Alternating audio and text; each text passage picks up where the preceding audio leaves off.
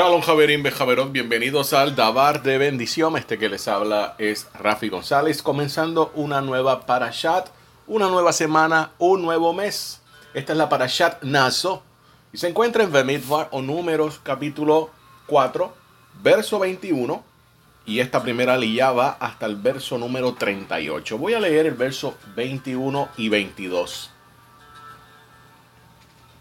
Habló Hashem a Moshe diciendo, haz recuento de los hijos de Gershón. Asimismo, de acuerdo a su casa paterna, según sus familias, de 30 años en adelante, hasta 50 años en cómputos de ellos, de todo aquel que viene al servir en el ejército para trabajar en el servicio de la tienda de reunión. En el capítulo continúa con la tarea de asignar a las familias levíticas sus respectivas tareas asimismo de hacer recuento de la misma. Los descendientes de Kehat habían sido recontados con anterioridad y ahora la Torá prosigue con las otras familias levíticas. Estas familias van a estar sirviendo bajo el liderato de los Kohanim, de los sacerdotes de los hijos de Aarón. Obviamente las partes más sagradas les corresponde a los hijos de Aarón. Aquí es bien interesante porque vemos cómo hay un rol totalmente definido y como un levita no puede hacer la labor de los hijos de Aarón. Ahora, interesante del caso porque los hijos de Aarón también sí pueden hacer la labor de los levitas. Y estamos viendo estas divisiones. Tenemos nombres, tenemos nuevamente números repetitivos y como ya ustedes saben, aquí el Eterno nos está informando, nos está dejando saber algo. Cuando comienza esta para allá, habló a Hashem, primero menciona el nombre de Hashem, del Eterno, luego a Moshe, luego a Gershon. Luego comienzan con los números 30, 50, salta entonces a Aharón, luego va a Merari, vuelve la misma secuencia a repetirse de 30 y 50. Luego de esto, entonces toca a Itamar. Luego Moshe Aarón están de nuevo ahí. 30 y 50 nuevamente. Kehat, Moshe, Aarón, Hashem, Moshe, Gershom y al final de esta lilla termina con el número 2630. ¿Qué tiene que ver esto para nosotros hoy en día? ¿Cómo esto nos ayuda en nuestro crecimiento, en nuestra abodá, en nuestro trabajo a diario, en el mundo, en el exilio donde nosotros nos encontramos? Bueno, cuando comenzamos a juntar todo esto, Vamos primero a analizarlo y vamos a pegarlo como si fuera un rompecabezas. Tenemos que Vaidaver Adonai, la palabra de Adonai de Hashem. Sabemos que es el portador del el Todopoderoso, está hablando del Metatron, de el Malach Habrit, del ángel del pacto, el ángel de la presencia, etc. La palabra de Hashem. Hashem es igual a 26.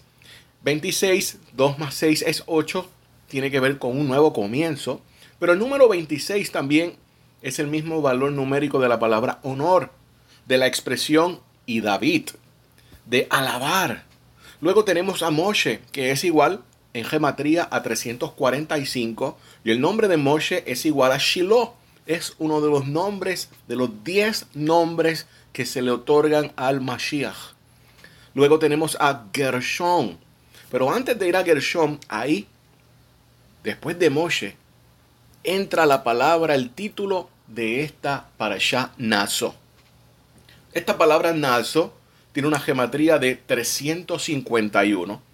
351 es la misma gematría de la palabra Mikra, que es convocación, de la palabra Shomain, que es cielo.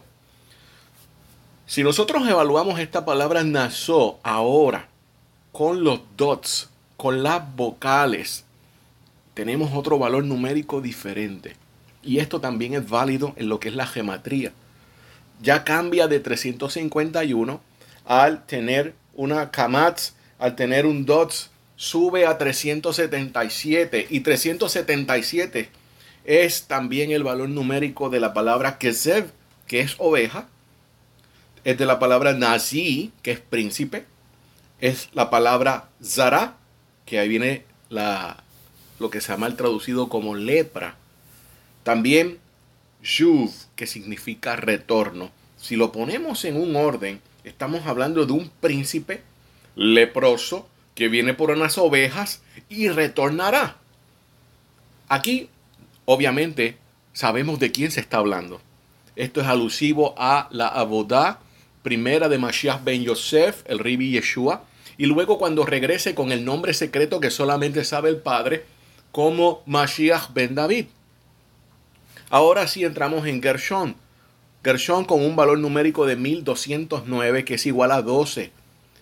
También significa la palabra Chavad, que es amado. Tenemos el número 30, que tiene el valor de la palabra Hayah, vive. Luego el número 50, que significa Kol, o todo. También la palabra Adamá, que es tierra en singular o tierras en plural. Tenemos a Jarón, igual a 90. Esta palabra de 90, eh, a Jarón como tal, tiene que ver también con el nombre Natán, pero Natán significa dar. Tenemos a Merari con una gematría de 450, que es igual también a la misma gematría de la palabra Nefesh, que es alma. Nuevamente aparece el número 30 y el 50, lo juntamos, es igual a 80.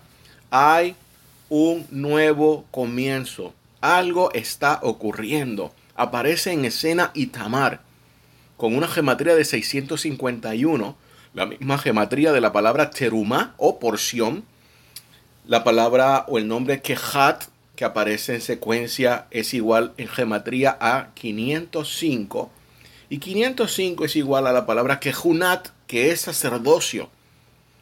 Tenemos nuevamente el número 30 con la palabra Yad que significa mano o la diestra, el Mashiach.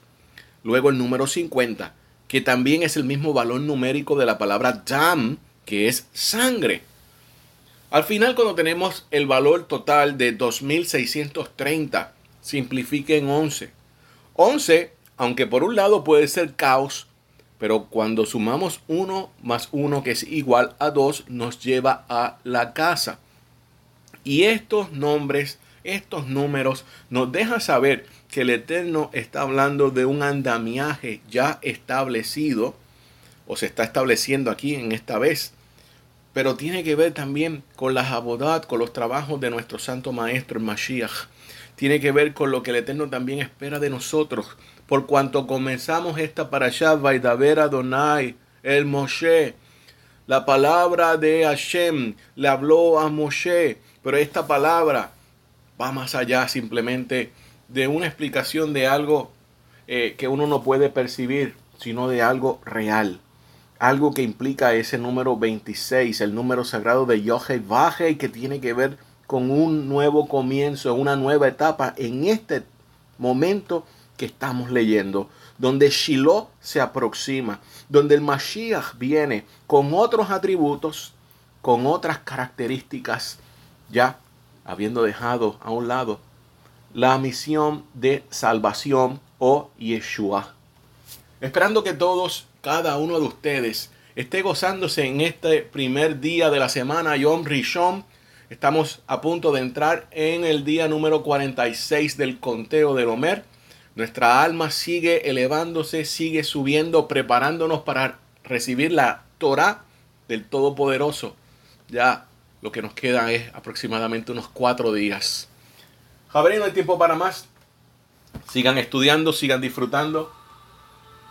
Shabatov.